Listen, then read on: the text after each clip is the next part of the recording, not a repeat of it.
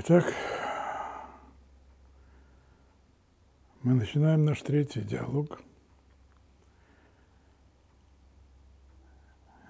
Again, we'll have Boris as Socrates asking, and me as Plato interpreting what actually happened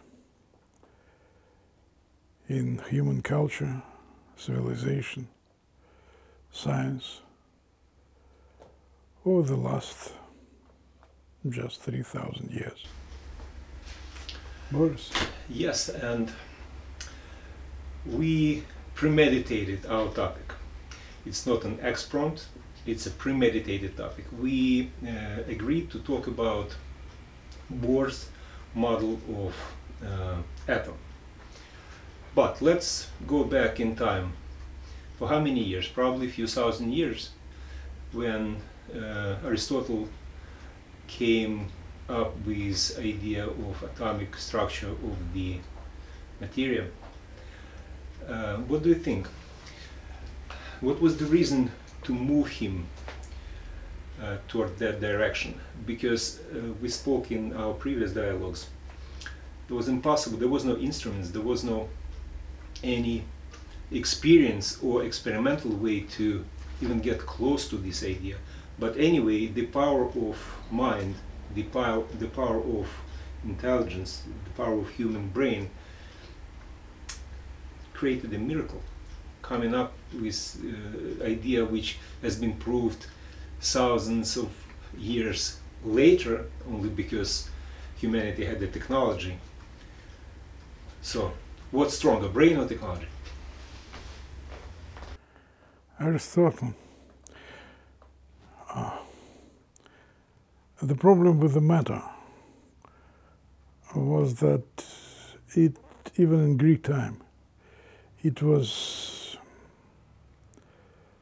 very complicated because even Greek knew how many different combinations of materials and matter could exist and what happens if you change just small fraction of mixes in solid or liquid state? Uh, and of course matter was divisible. So uh, greek just simply thought what happens if we continue dividing pieces of matter or drops of matter into smaller and smaller parts they couldn't see any of that there, but they could imagine that something should go ex- to extremely small size, but then it has to stop there. So Greek thought that an atom is something uh, elementary, non-divisible, small, which could be brick of building out larger materials. At the same time, if there are different atoms, combined together they could create different types of matter uh, in terms of properties, colors, and other things that uh, did make sense to them. But that idea was, well, we can credit alchemists with uh, attempts to create gold out of um, lead, uh, copper, zinc. Uh, so uh, alchemists probably had some ideas about structure of matter. Uh, interestingly enough, they had more understanding of that than even uh, actual chemists, probably because they were more driven, better motivated to find, to create gold out of nothing. But did they realize if uh, their dream will come true, that the value of gold will destroy the dream itself? Because if gold would be possible to create artificially in a chemical lab, then value of gold will diminish. Well, But they didn't think that far. that's why that's why alchemy was such a competitive business. most important thing, of course, was to really create gold out of lead, zinc, copper. But second most important thing was to preserve exclusivity of that discovery. That's why so many people suffered and died out of erroneous perception that gold was created. Um, in reality, of course, it uh, became a lot more complex.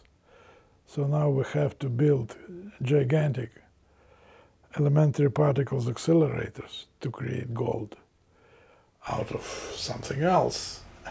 but even and the cost of that created gold would be probably much, much, much higher than the cost of it gold. It could be very expensive to create artificial gold. Yes. Nobody does it. Yeah. Now back to the history. So, in terms of understanding of the atom, history was slow. Probably till late 19th century. Uh, of course, history of science knows great chemists, really even even in 15, you know, 16th, 17th century. Uh, but that was more uh, phenomenological, chemical science than any deep uh, intrusion into the nature of matter simply because energy required to really go inside the matter and approach atom is such it was out of reach of human science till late 19th century. So it took great scientists like Maxwell and great inventors like Edison and others to develop science of electromagnetic field and start extracting particles and observing atomic and quantum phenomena very late in 19th century. But of course, that all was experimental understanding, intellectual understanding of those scientific facts and experiments had to come from gigantic, monumental achievements of mathematics dated back to 1718, 19th century, with names like Newton, Leibniz, Euler, Gauss, and of course Maxwell himself was, in a way, theoretical physicist, creator of uh, the theory of electromagnetic field, which at the time was as much important and possibly more than uh, Einstein's theory of relativity and quantum, well, deep structure of matter. Uh, question regarding this the importance of electromagnetic uh, theory, uh, uh, fields theory versus Einstein. Absolutely esoteric, still esoteric, still understood by few. I believe because the electromagnetism, ele- electromagnetic fields, and theory of that uh, fields interaction with real world was more applicable to everyday life and technology arrived from that.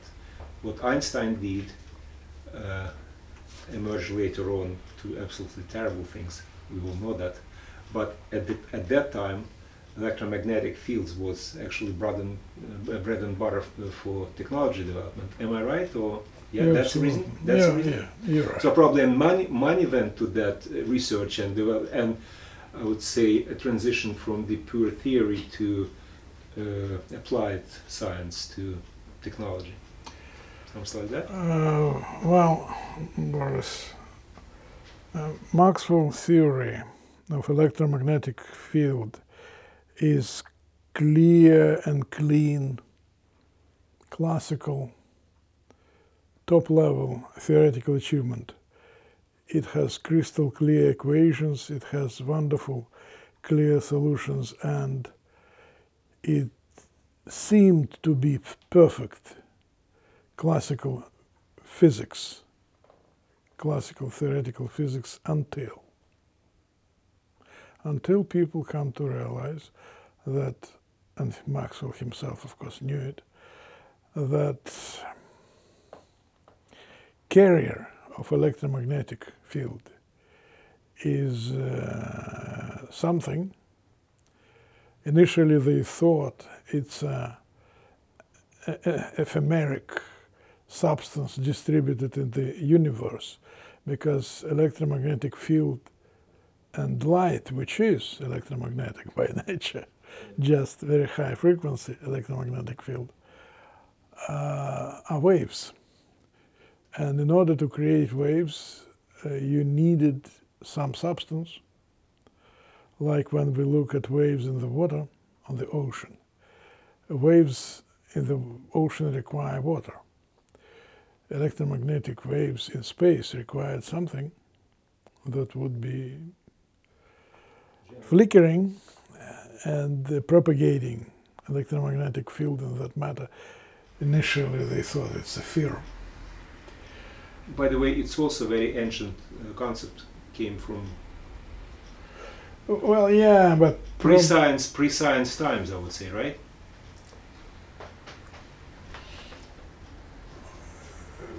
Well, yeah, uh, of course. As, as soon as people started uh, analyzing waves, and initially that was obviously water, uh, I don't think and I don't know whether Greeks understood that light is a wave or uh, requires a fear.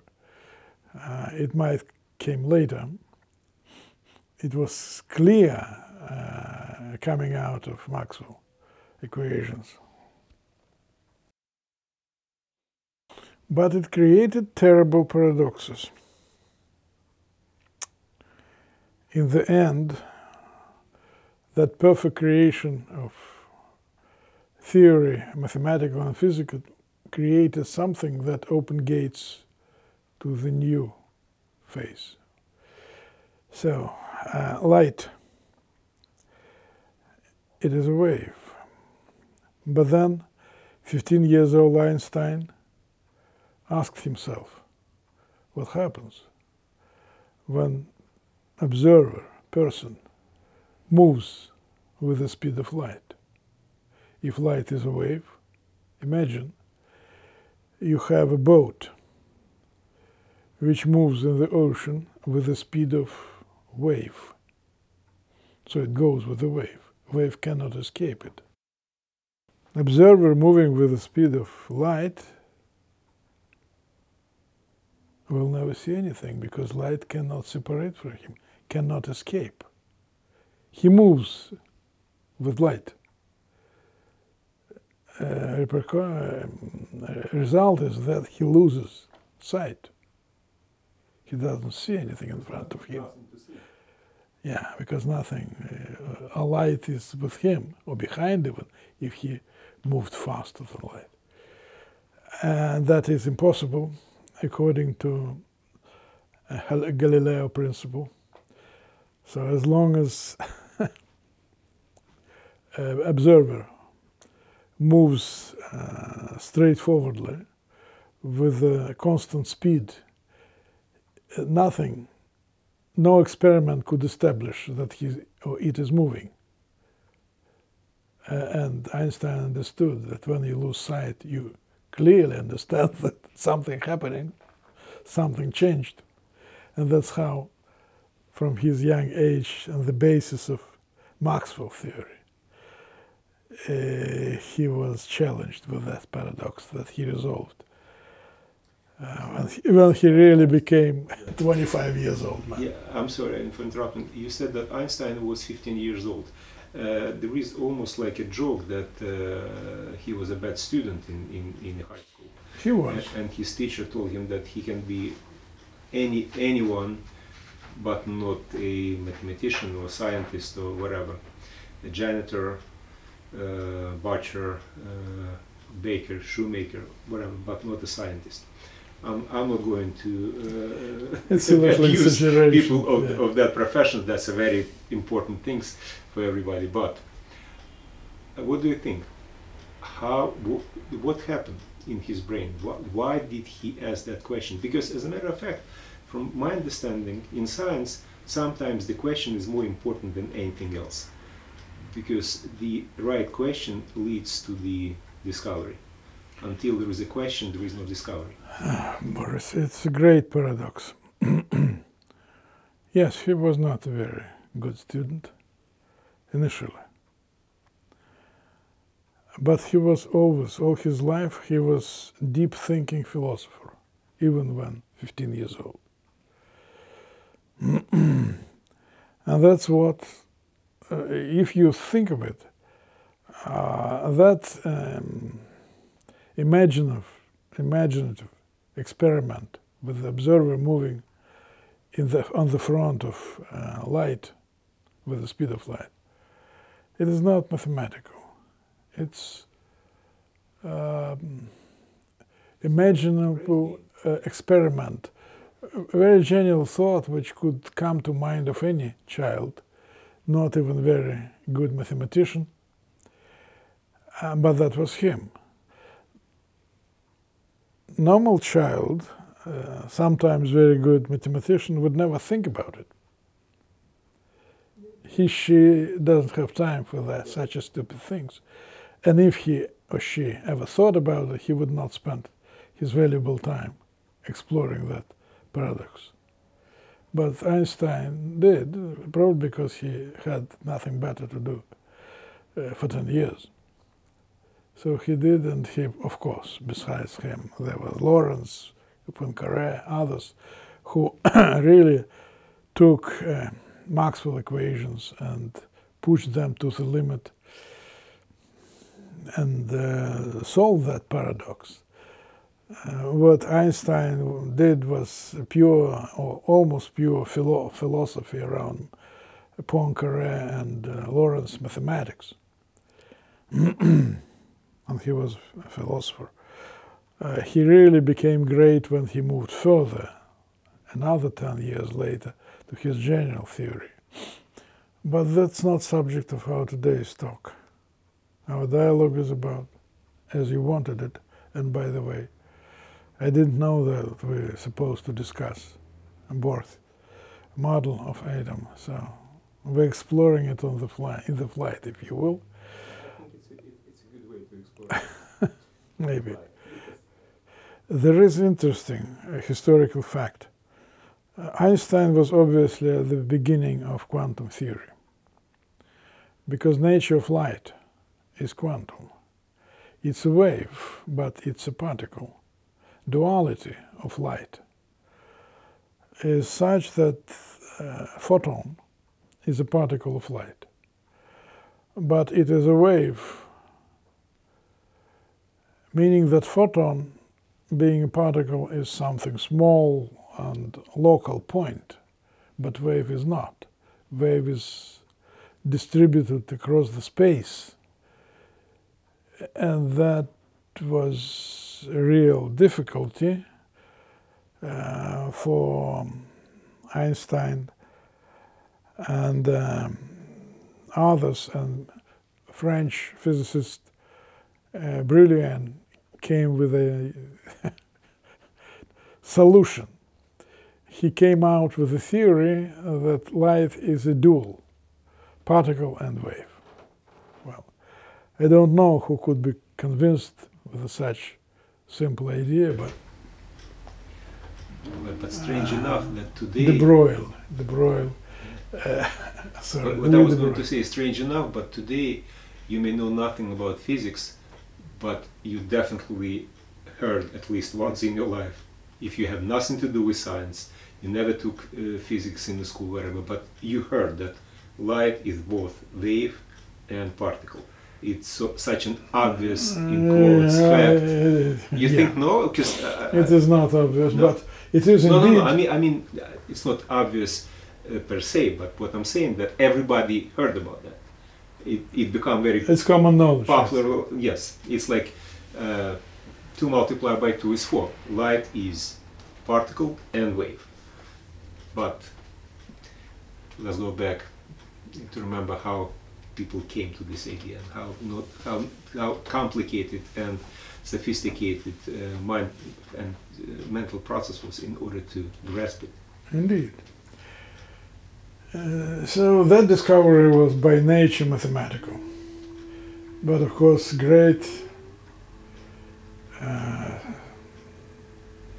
physicists like Rutherford, Curie, uh, others spent a lot of time measuring, uh, creating, analyzing behavior of elementary particles and they discovered beginning of 20th century late 19th beginning of 20th was very rich with discovery of new particles alpha particle electron uh, proton and that was basically a result of evolving uh, science of electromagnetic field and uh, experimental power of high energy, high frequency. By the way, the price was high because uh, the story of Pierre and uh, Mary of Maria Curie is one of the examples how people sacrificed their life for discovering the Well, pheno- phenomenal things in nature.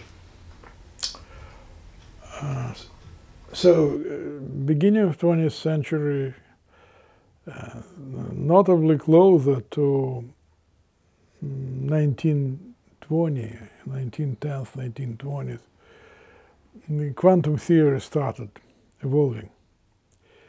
And that was difficult because quantum theory was even more difficult to understand to ordinary mind than Einstein relativity. Difference being that Einstein relativity seemed to be not very important in terms of practice. Uh, very few people had an option of moving with the speed of light or, or observing uh, relativity phenomena. They uh, were mostly cosmological nature, or astronomical, if you will while quantum phenomena were quite observable. And that was uh, painful because nobody understood what it is. Interestingly enough, Einstein didn't, and violently. He didn't want to accept quantum theory, although he was one of very few who actually created it, opened it, opened the gate. Uh, he even received his Nobel Prize in 1921 for his discoveries in the quantum theory of uh, Einstein, Bose-Einstein condensation, otherwise. so that was initial theory of quantum liquids. Not for theory of relativity, but for It's entirely different. He was not qualified, um, eligible to receive Nobel for relativity because Nobel was only given to uh, discoveries proven uh, experimentally. And general relativity was proved uh, in 1921, uh, the year he received Nobel for different things. It is interesting. That was his personal uh, drama or even tragedy, if you will. That, to his end, Einstein did not understand quantum theory, and since he was semi-god of science, uh, he didn't feel that he has to. yeah, well, he argued. Uh, he argued with Bohr. Bohr was proponent of quantum theory, Mm, uh, and uh, quantum theory still to this day has primarily statistical interpretation that of quantum matter, particles and otherwise, mm, uh, statistical entities. So waves that we're talking about, um, quantum nature of particles, not simply light, but other particles, is basically probability of them, those particles, being in certain place in space. It's And not I- that particle. And I remember the name, Planck. Yes? uh, Planck is a predecessor of quantum. Uh, But was it him who uh, actually formulated this? Uh, it's not even. It, it's like axiom. No, how, how, how can you call it? a principle. yeah, principle. Principle uh, right? Yeah. Yeah, but it was related to electron only, in particular, right? Initially to electron, and uh, Planck came up with an elementary um, piece of space. It was not simply space. Um, electron has uh, to be could be located only within a mm, volume of space and momentum. So there is elementary uh, six dimension, if you will, brick of space and speed, and momentum that holds electron. Uh, more definitively, you cannot locate it, either speed or location. Um, but if you locate electron, you cannot measure its speed. That was initial thought. Geisenberg, of course, uh, participated in that, evolved that theory of Planck. Uh, but Einstein was arguing with Bohr, saying God doesn't play dice. Uh, physics cannot be, should not be interpreted statistically. It is clear science. Everything needs to be defined. Still to this day, general relativity of Einstein, his theory of gravitation, is not married with quantum. There's no link. Only now we're trying, we're starting with mm, discovery of Higgs boson, starting connecting gravitation with uh, quantum.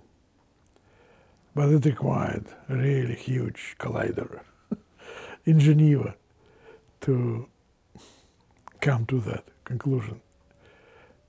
$20 billion project. So it was obviously not attainable to scientists 100 years ago. But back to the theme of our conversation, there are plenty of very interesting and exciting things in physics and atom. Atom is very important part of it, but not nothing special, if you will. The only importance of atom is that it defines and describes matter as we know it materials, uh, gases, liquids. And that's what we can observe physically. That's why it's so important. And experiments that greats of early 20th century done allowed Bohr to interpret, to create almost philosophical model of atom in the form of uh, nuclear, atomic nuclei, surrounded by electrons. So if you, uh, and the Bohr was not great in terms of mathematics. He also was kind of philosopher. And that was the problem with his, in his standing with uh, Einstein. Uh, neither of them could prove or disprove quantum. Einstein could not disprove quantum. Bohr could not because he was not a mathematician. But he saw clearly, and he had uh, few, quite a few very good uh, theorists around him who developed and evolved the theory. So Bohr model was simple. It was nuclei which could be a combination of a number of elementary particles, usually protons, and protons is a heavy uh, particle about 2000 times heavier than electron. Uh, one proton usually has elementary charge, electric charge, equal to in, in size but opposite sign to electron. An electron is another smaller particle which kind of surrounds proton. Uh, if we to take uh, um, atom of hydrogen, it's a proton surrounded by one electron. So electron and proton together create electronic electric neutrality. Uh, but you can imagine it in the form of uh, sun or particle surrounded by a cloud. At the same time, that cloud, according to quantum theory, is not a matter, but probability and electron being particle kind of probably somewhere around with certain probability, which requires different mathematics. But interestingly enough, that matter itself is not a probability. Matter is the matter. It's a real thing. So it's interesting how the scientific view and interpretation of the nature and laws of nature smoothly transition to the real world. Because uh, obviously there is no any other way to explain uh, the quantum world. If you don't as far as i understand you have you have to come up with probability because there is no any other way to describe the matter on that on that low uh, level. But when it comes to the macro world to, to the world which we can observe and which is tangible where does probability go to where, where is the, is there any boundary? How this probability shifts to the material world? Sure. Is it a stupid question? Uh, well, uh, there are of. smooth theories of connecting macroscopic and micro microscopic world. Yeah. Uh, and it could be distinguished by quantum parameter. When you move from atom, from electron and elementary particles to solid matter or liquid matter in macroscopic size, to uh, cubic inches or uh, cubic kil uh, or kilograms or grams yeah. or pounds. Uh, we uh, perceive pound of matter differently than one atom. Uh, and the statistical nature of quantum dissolves when we think macroscopically. Why? Uh, because big piece of matter contains so much of that probability, it becomes becomes solid. But it's not a solution for a theorist. Uh, we can go deeper into that, and we will. Uh, but what's important, interestingly, of course, uh, hydrogen is very simple. If you put two protons and uh, distribute two electrons around, uh, that would be helium. And interestingly enough, combining the, there are other particles necessary to provide stability and um, properties of uh, atomic nuclei, neutron, neutrons, mesons, others. So theory of uh, atomic nuclei also evolved significantly as we know it, but today we're talking about Bohr atom. Uh, well, And that brings us, interestingly enough, uh, to a table of chemical elements, which Russian Mendeleev, uh, he didn't discover it, but he kind of combined it, uh, creating that table with, which explained um, positions and properties of chemical elements. And there are plenty of them. Of them. Uh, at the moment, about 130 no, known elements. Uh, most of them high, uh, not most of them stable, but some are extremely unstable. Uh, so 90 some, uh, 99 or 100, about 100 are stable. The rest of them unstable because atomic nuclei is not stable. and main reason for difference in those elements uh, is uh, size of atomic nuclei, how many protons, neutrons, mesons, and others sit in that, and how many electrons distributed around. Uh, that brings us back to uh, alchemists. If they knew that in order to create gold out of copper, they need to change atomic nuclei and how much energy it takes, they might be, have been uh, a lot more cautious about doing the experiments because that is not chemical process. that is highly physical doing that. so Bohr created that um, theory, a model. It was not theory, it was model with nuclei and distributed electrons, but it was not theory.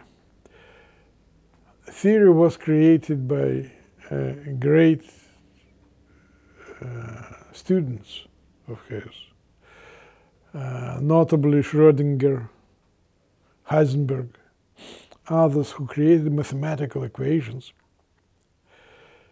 to describe behavior of atomic particles, electrons, protons, others, especially, well, those Schrödinger equation, of course, describes all kinds of uh, quantum matter, and they uh, are nothing like classical physical physics equations.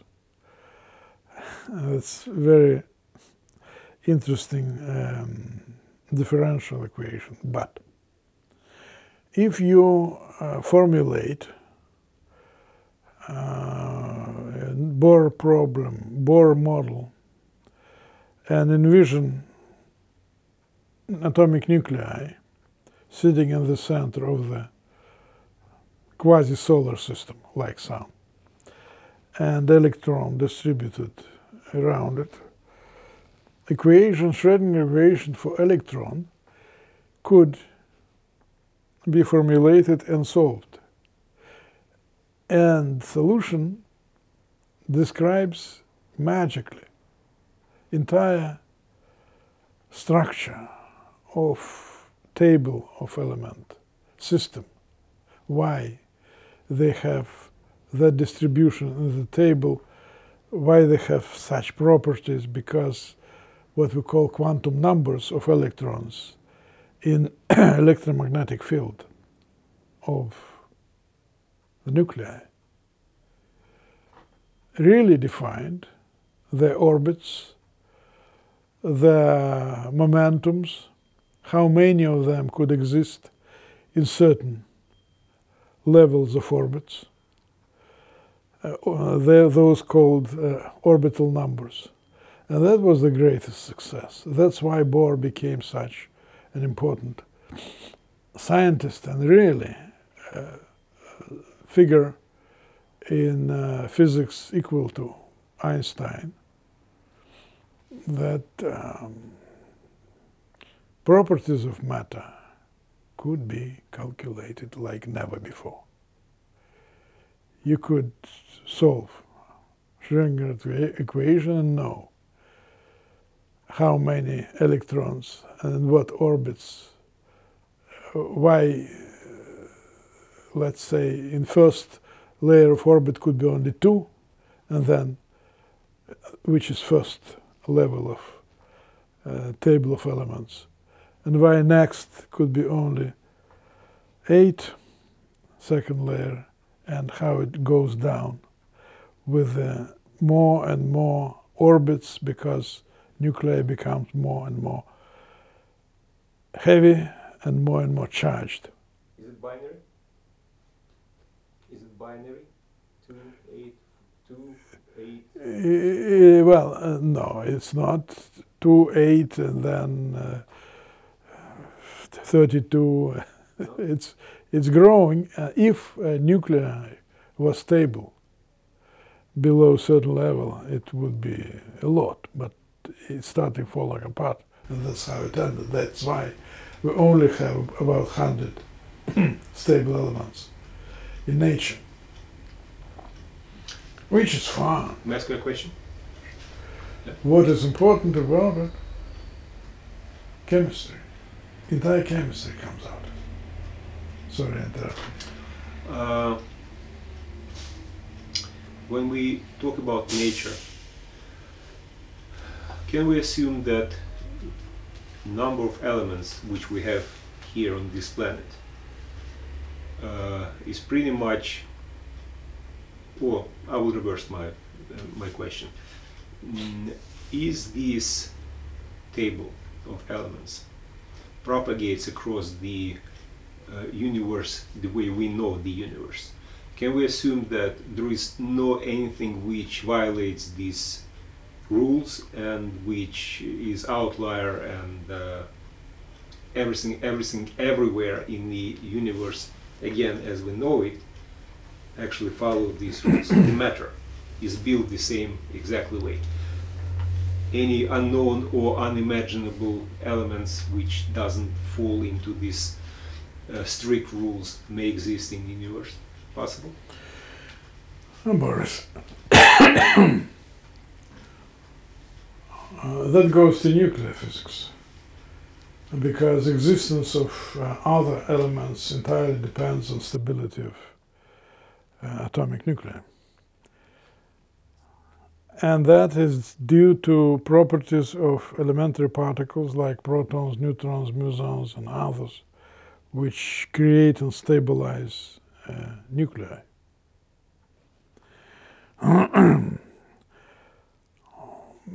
behavior of elementary particles in nuclei is not electromagnetic by nature. It's different field. It's strong field, uh, but it uh, it has very little or nothing to do with electromagnetism. so anywhere in universe, and behavior of those uh, elementary particles does not depend on any conditions related to location or outside field. so when you, oh, I, I, will take it back. If you imagine place in the universe which can artificially, because of uh, some uh, field effects, can stabilize nuclei consisting of very many protons, neutrons, mesons, and otherwise, but only because of external condition. Yeah, in that, like diamond, you can create artificial diamond. It requires a lot of pressure and very high temperature. you can create, and that's what science was doing for a good number of years, create um, super heavy elements transuranic, we call them. At the moment, uh, something like 130, I, I, said. Those exist very uh, fractions of seconds because conditions they require to contain elementary particles and nuclei such. If you of universe place where those conditions are prevailing or can exist for longer than microseconds, well, super heavy elements could exist. But theory describes it anywhere. There's no other world, at least for now. Other world comes with a different theory, which goes really beyond particles. We're not touching it today. What's uh, interesting and why uh, Bohr is such an important, uh, his model? Uh, because not, well, it explains Mendeleev table, of course, entire system of elements. But again, who cares? Well, just for knowledge. For practical purposes, what's important is uh, physical and chemical properties of those elements in macroscopic form, not at atomic level, but how they create real matter we can touch and perceive. uh, that comes with uh, bonding. Atoms bond with each other. And bonding material is electrons. So electrons glue atoms to each other and expand throughout the structure to create uh, matter in our macroscopic understanding, whether it's solid, liquid, gaseous, or even plasma. And we, when we perceive matter as a condensed state or something, which we can feel and touch, it's because of electrons. And how electrons behave, behave in when two atoms or more comes together. What kind of bonding forms? Uh, it very much relies on Bohr atom and very much relies on Schrödinger equations. Remarkable success in calculating properties of matter um, out of first principles, which is amazing. You can really calculate why hydrogen is different than oxygen in terms of physical and chemical properties, how chemical compounds form, uh, what is the entire chemistry, why it happens that way, because of bonding. There are several different kinds of bonds when certain atoms of different configuration come together and form chemical bonds.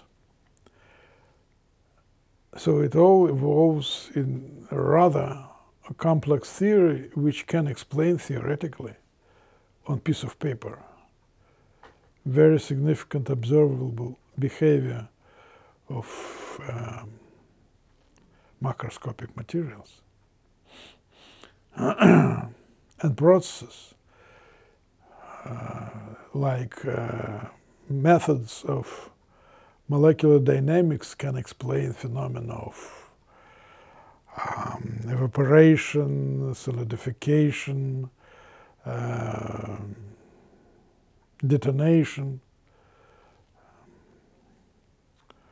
uh, flame, and explosion could be understood and calculated, and new materials could be created on piece of paper and were created.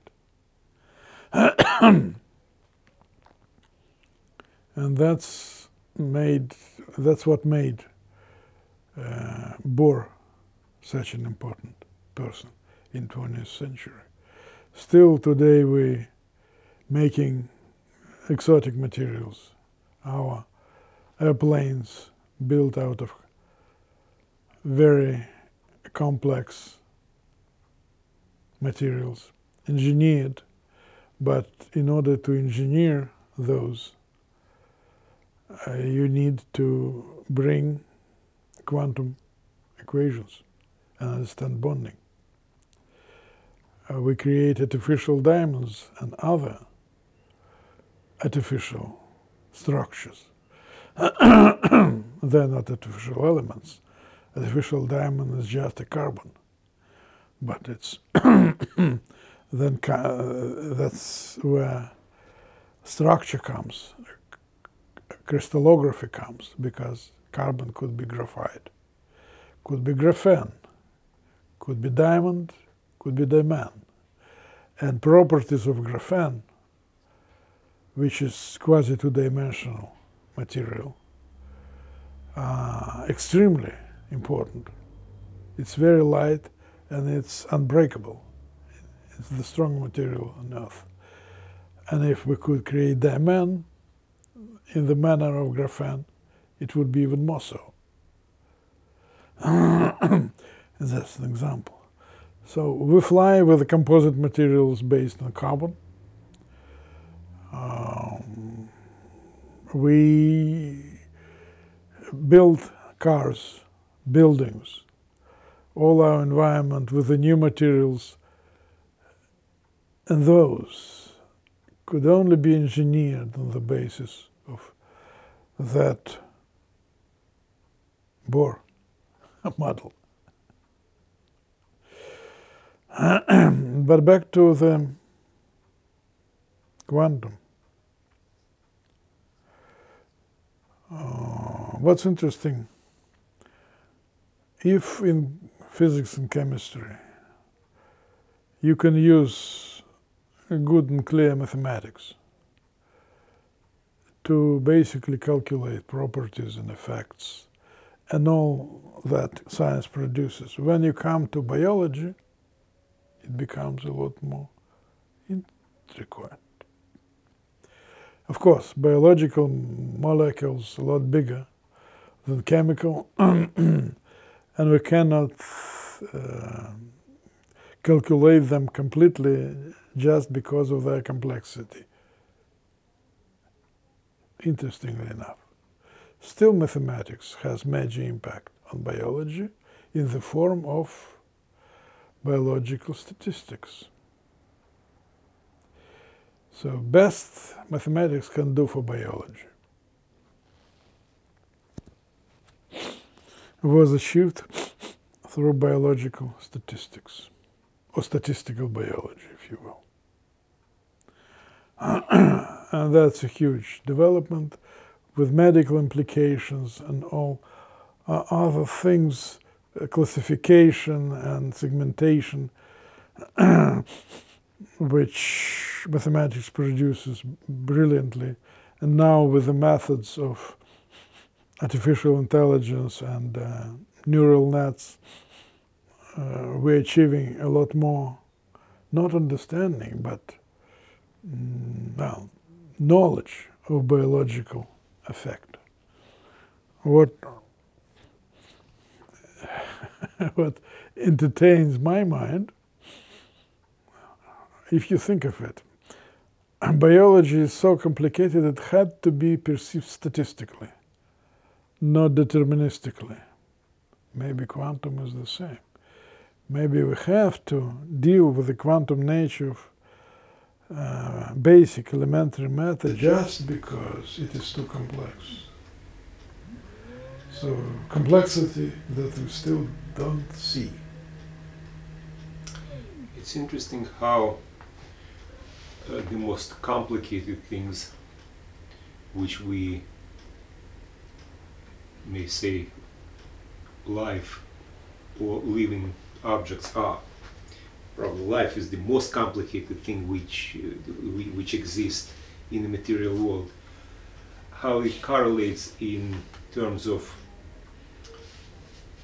scientific methodology for research with with the quantum world. So the macro world in its probably extreme re- reincarnation, like like like a living creature, like a, like an animal, like Boris, you're absolutely right. and then we go down to the very small things, and we see the same. that is the paradox. Biological effects are macroscopic, they're not microscopic. And still, complexity of bio, bio uh, I don't know whether it's life. what we do know that biological molecules are very large. The, even if there is no life, they are huge. and that's what makes it impossible to uh, mathematize them throughout. They're too complex, too many equations, uh, and you cannot solve them all. not on, even on any supercomputer. But in the end, behavior of biological matter comes to some statistical observations. You can build statistical analysis and statistical equations, but biology is macroscopical. Quantum is not. uh, the deeper you know, you go into size and matter in space, more quantum it becomes. uh, um, there was an interesting and productive scientist, American professor Wheeler, which tried to mm, connect, to marry Einstein relativity with quantum. so what he basically was saying, philosophically speaking, that time and space are very complex, complicated structures. Space is not empty, and time is not. It's not just measures thrown across empty space and time. A quite uh, opposite, time and space are form. It's very complex form, like biological matter is something consistent of very complex molecules. Time and space is a form consisting of very tiny topological units connected to very complicated. One day, one day, I hope we will talk about time, and we're gonna dedicate one, one of our dialogues to time, in, in deep if possible, because it, it's to me it's, it's probably the most mysterious things of, of anything you can think of. Uh, yeah, Yes, no? yeah, Boris. Yes, you're right, but space is uh, as complicated as time. They're basically equal. Yes, yes, Uh, because because because to, for, for me space is something which I can measure with steps, but it's not true. Of course, it's a different thing. It's a different different uh, domain uh, for, for this for this So work. I, I think Yeah. importance of our uh, dialogue today is a practicality of Bohr uh, atomic model, atom itself, because other things uh, we can practically live without them. We might not understand the nature of universe, and we possibly can live without it. Yeah, because we are part of it. That's it. Yeah. Absolutely. But uh, Even without in our real world, we cannot Yeah. live without yeah. uh, airplanes, cars, uh, and other uh, materials and matter that we uh, sense and perceive every day of our life. That's when science becomes imperative. And and uh, just from what I know, what I read about Bohr and uh, basically uh, that times, I think it was very I don't know if you can say this this way romantic time in in, in science because uh, Bohr uh, wasn't only uh, not was uh, the scientist uh, only. He was he was he, he created a school was tons of young scientists around him, like you just mentioned, a few just big names, but it was a real school, and uh, people were just fascinated and mesmerized with his personality. Besides everything else, Bohr, Yes. Bohr was very interesting guy. First of all, he had five sons, so he was a community man. Uh, secondly, Bohr uh, was uh, Olympic champion in soccer. Uh, I believe uh, it was 1904 when his team won, Danish team won gold medal. Bohr was actually um, not in major. he was in reserve of that team, but his brother, Augie uh, Bohr, who was almost as prominent as Niels, but he was a mathematician. He was real. He was even captain of that Danish team that won Olympic gold in 1904. And of course, Bohr, uh, he was very warm, very kind uh, personality. And because he was so well known, uh, people came to his institute. Danish government created, raised funds and created Bohr Institute of Theoretical Physics in Copenhagen. And young scientists from around the world came to. Likewise, uh, Leo Landau came to Copenhagen in 1931, I think, and spent year and a half there. It changed his life. It made him great. It made him genius because he spent his time there mm, and he knew these people. And he taught students in uh, Kharkov State University very successfully and we still have legends of uh, how Landau was actually treating students in, in, in, his university when he was a professor in Harvard. It was it was a real real real trial to, to pass Landau's test. Uh, yeah. he was an asshole. Yeah, that's true. That's true.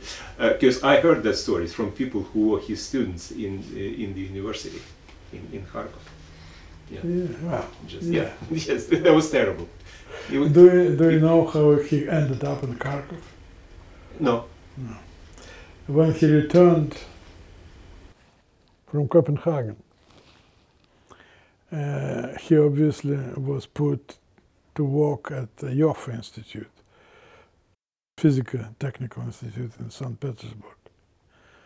and uh, he worked hard there.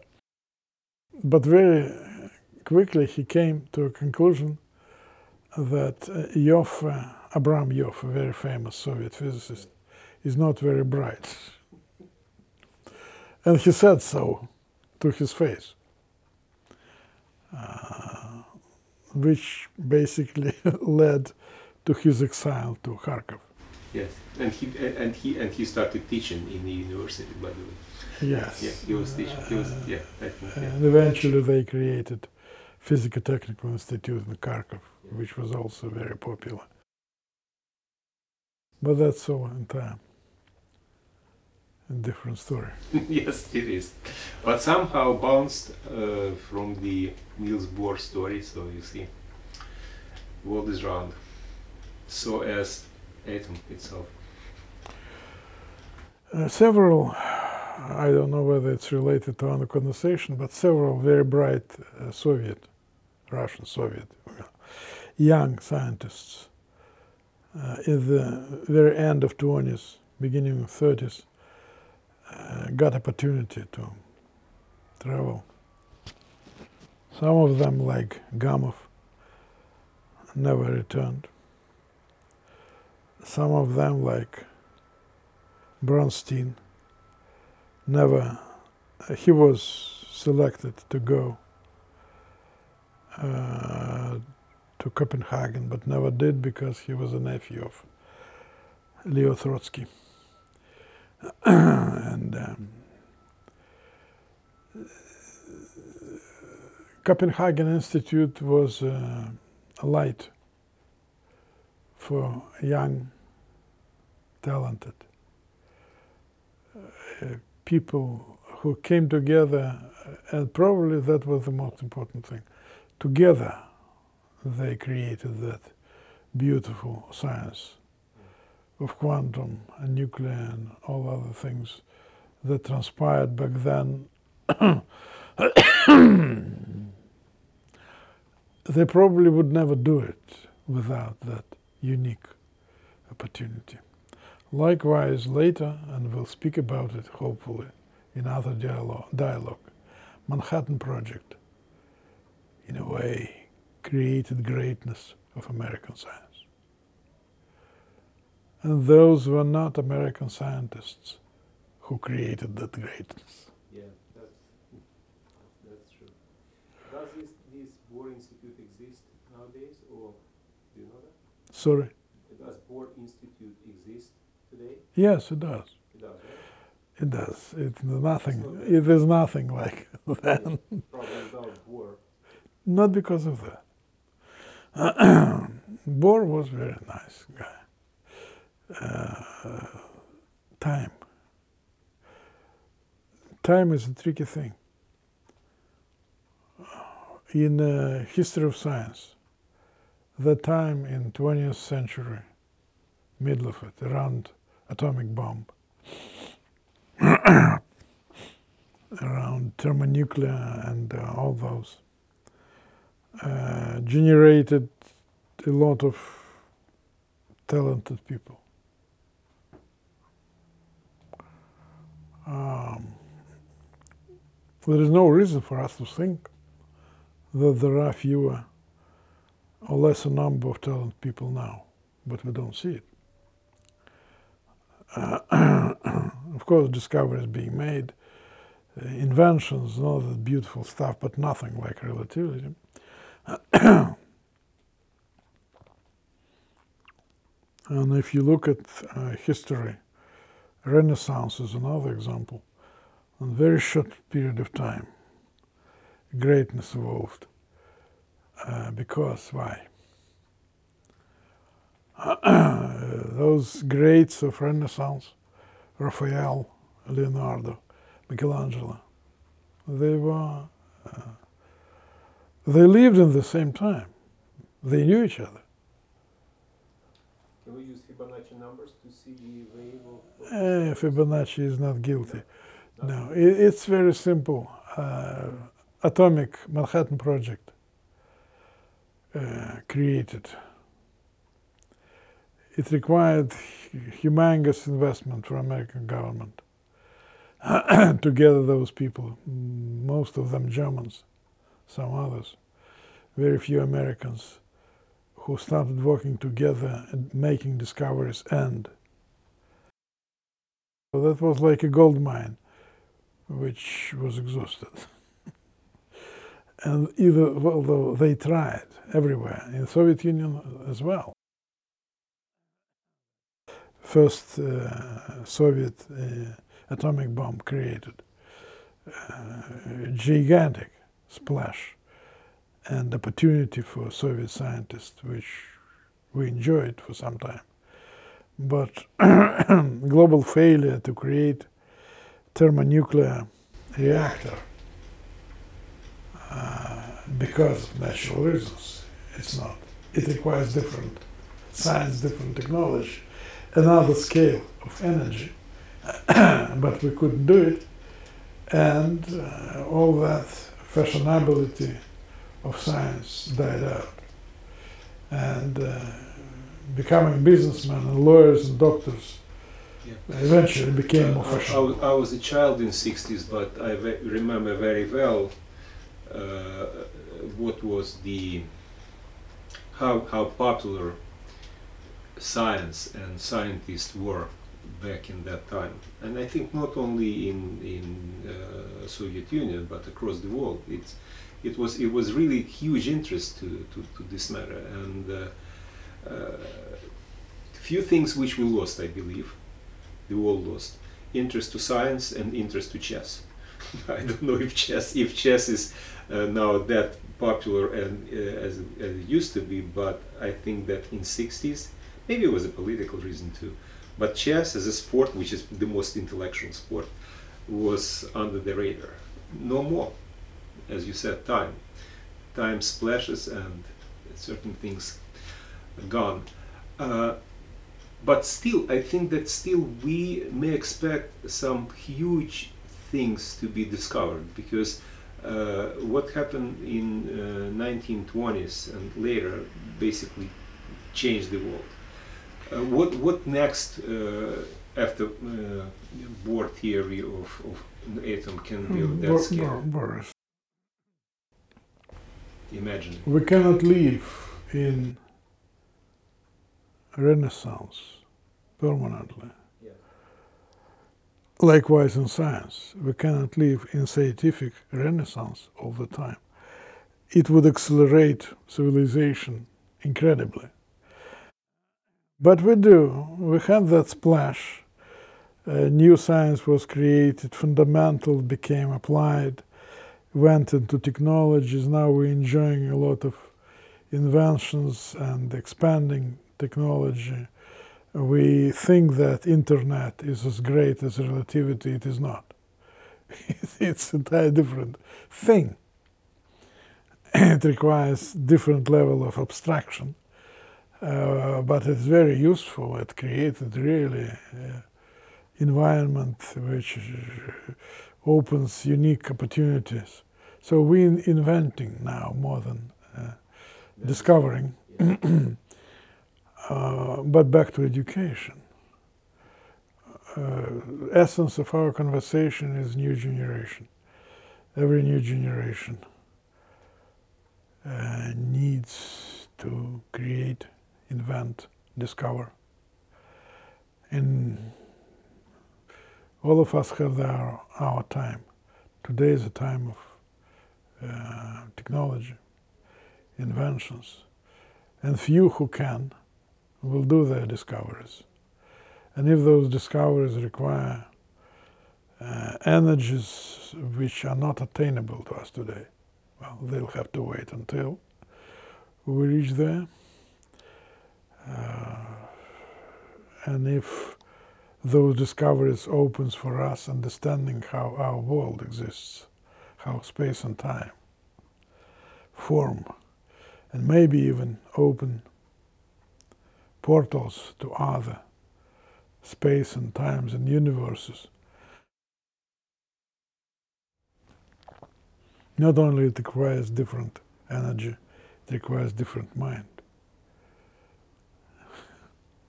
Can you imagine today's man traveling in time or space and universes? Uh, does make sense. So we have to grow and, and not only today's man. Uh, I have a strong sense that for a long, long time ahead, uh, it didn't happen because uh, I don't feel like any, anybody came from the future to say hello to me yet. So, which means, which means that probably in the observable time period, it didn't happen yet and maybe it will never happen. But that's different. It did not happen, not necessarily because it's not impossible, because it's not possible. It might not happen because it does make sense. What man of the future has to do here? Why?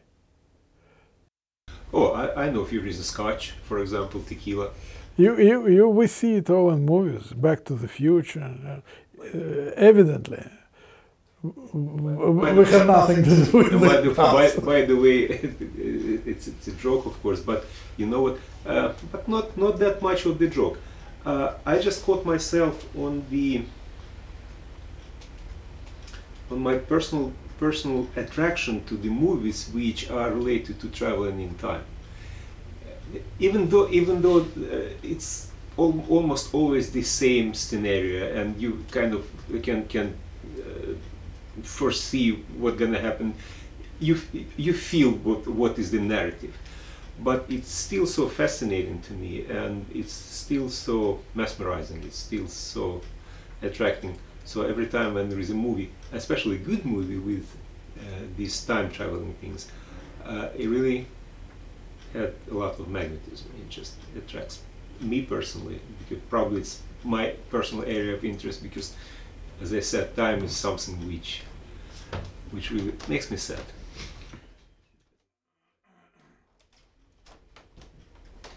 Um, have you ever read, probably did, uh, Yankee at the Court of Arthur?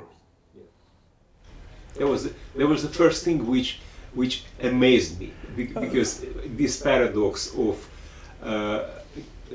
people from different era came in across technology collision, uh, knowledge domain. Oh yeah, of course. That was an interesting, very interesting experiment. You see, uh, simplicity, simple-mindedness uh, of um, a man, either back into Arthur times or even today,